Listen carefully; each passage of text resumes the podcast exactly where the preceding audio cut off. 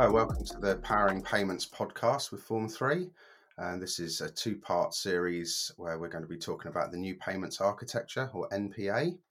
Uh, not so much talking around what NPA is, there's a lot of industry noise and publications, webinars around the, the actual core of NPA.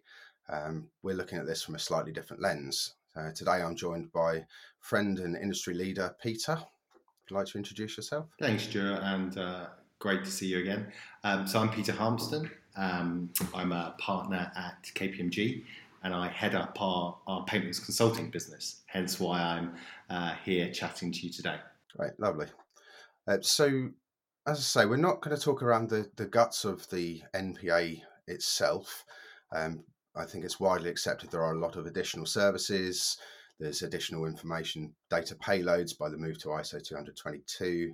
Um, there is actually, though, a lot of uncertainty with the scope not being fully defined and the timelines still subject to, or potentially subject to change. So, really, I guess where we want to start is how do we cut through the noise? I mean, what is in it for the participants of NPA? Uh, what are your views? Yeah, it's a, great, it's a great question. Um, Stuart, I think there's a couple of us there. I think we'll talk about the noise in a minute because, as I said, there's always a, a lot of noise around these, these programs. And I think what we've got to take a step back and think about okay, what is the real point of doing NPA?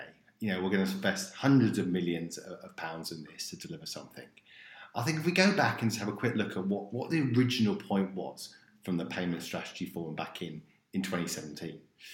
Um, and this was around we need to be delivering the best in class for the UK.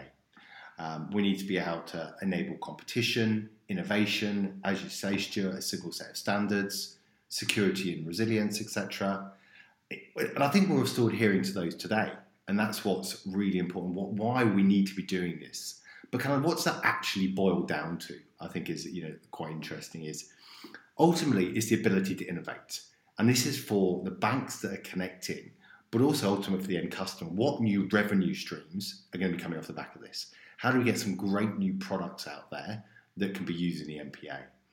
Um, we've got resilience um, resilience, security. This is going to be world class platform, and this is what the public expects, Stuart, um, and what our regulators expect. And going to your point about ISO standards, a lot of chat about what does ISO do, etc., etc.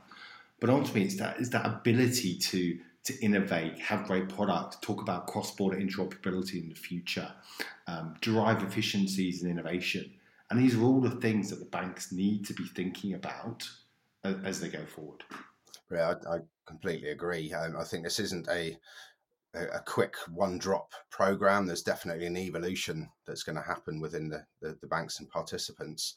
So when we think about um, the NPA as something that is going to happen, how can participants use the NPA as a catalyst for strategic change? Yeah, it's another another great talking point, and a number of conversations that I'm having with clients at the moment is is is this do I do something that's very tactical um, and I look at the kind of minimal viable product and just kind of limp over the line with this? Or actually, do I think about the long term strategic view of this on I need to transform my technology stack? I need to think about um, what's happening from a product perspective, my future roadmap. I need to think about financial crime, what's my, my, my, my piece look like that as well. So this is really about thinking about long termism, overlaying with all the other changes that happen with other payments rails, again, how do I how do I turn this into a full transformation journey? Um, whether that be cloud migration, whether that be multi-cloud, whether that be technology, whether that be products, and think about that holistically and strategically, because it is going to be a big investment. And if it's not leveraged correctly, then um, I think we're I think we're all missing a trick, to be honest. Yeah, it's an interesting point. Um, there's a lot of programs, I guess, within banks that may have been put to one side um, because of other priorities, other investment paths that have been followed. Um, maybe NPA actually could bring the opportunity to bring some of those back to the surface. You know, you mentioned cloud. I mean, cloud's a, a very interesting situation for a lot of banks. Uh, we've recently just undertaken a, a survey with Finextra, um, looking at cloud adoption. And it became really clear, actually, that the understanding of what multi cloud, uh, for example, means to different people uh, is, is very broad. So uh, from the Form Three approach, we we view multi cloud as the the pinnacle of resilience and um, scalability. Other organisations may view cloud as just taking software out of their data centers and putting it into a third party provider that happens to be cloud based. So there's definitely some some variations there.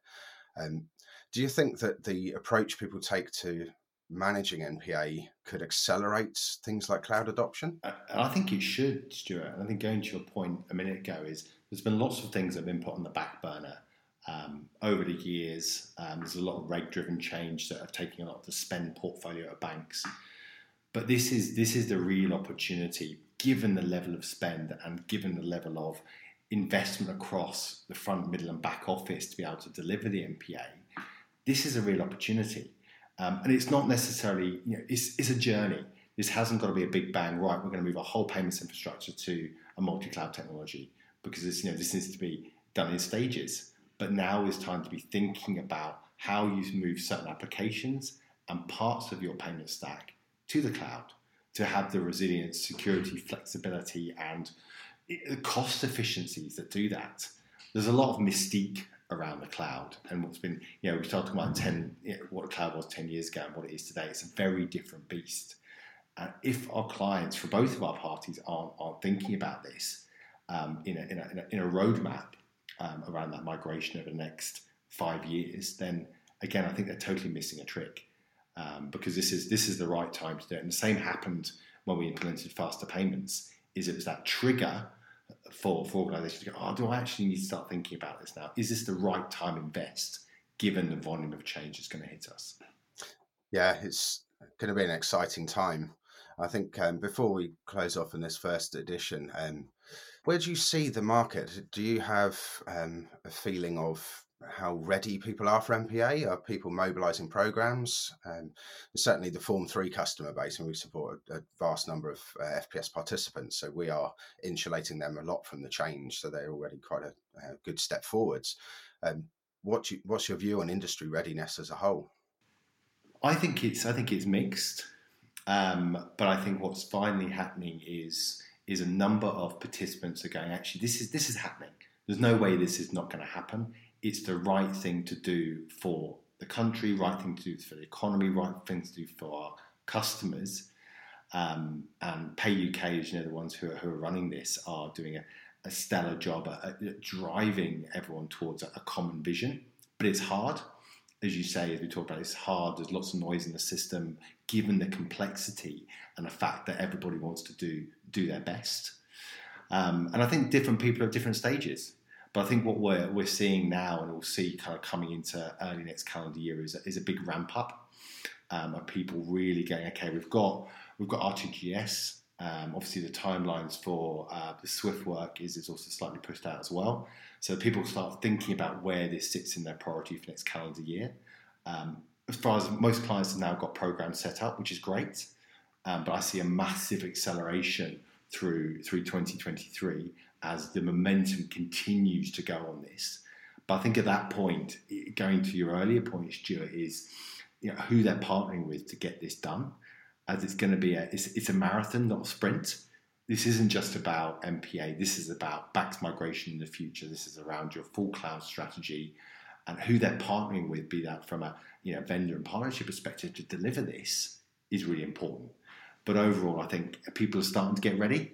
Um, but there's still a lot of hard work to do. Yeah, indeed, indeed. It's interesting. I'm just going back to the uh, the opening point around the the noise and some uncertainty. Um, the the one certain thing is that this is going to happen, and the opportunities that it presents um, clearly by waiting until everything's defined could introduce risk. And I think we're going to talk a little bit more about that in the second session.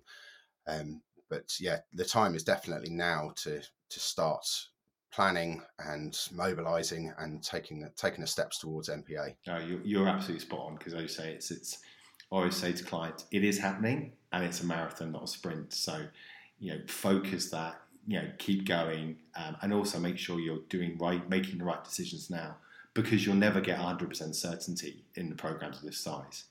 Um, so yeah, a really exciting time, Stuart. Brilliant, Peter. Thanks for your time. We'll catch up again in the second episode. Thanks, Stuart.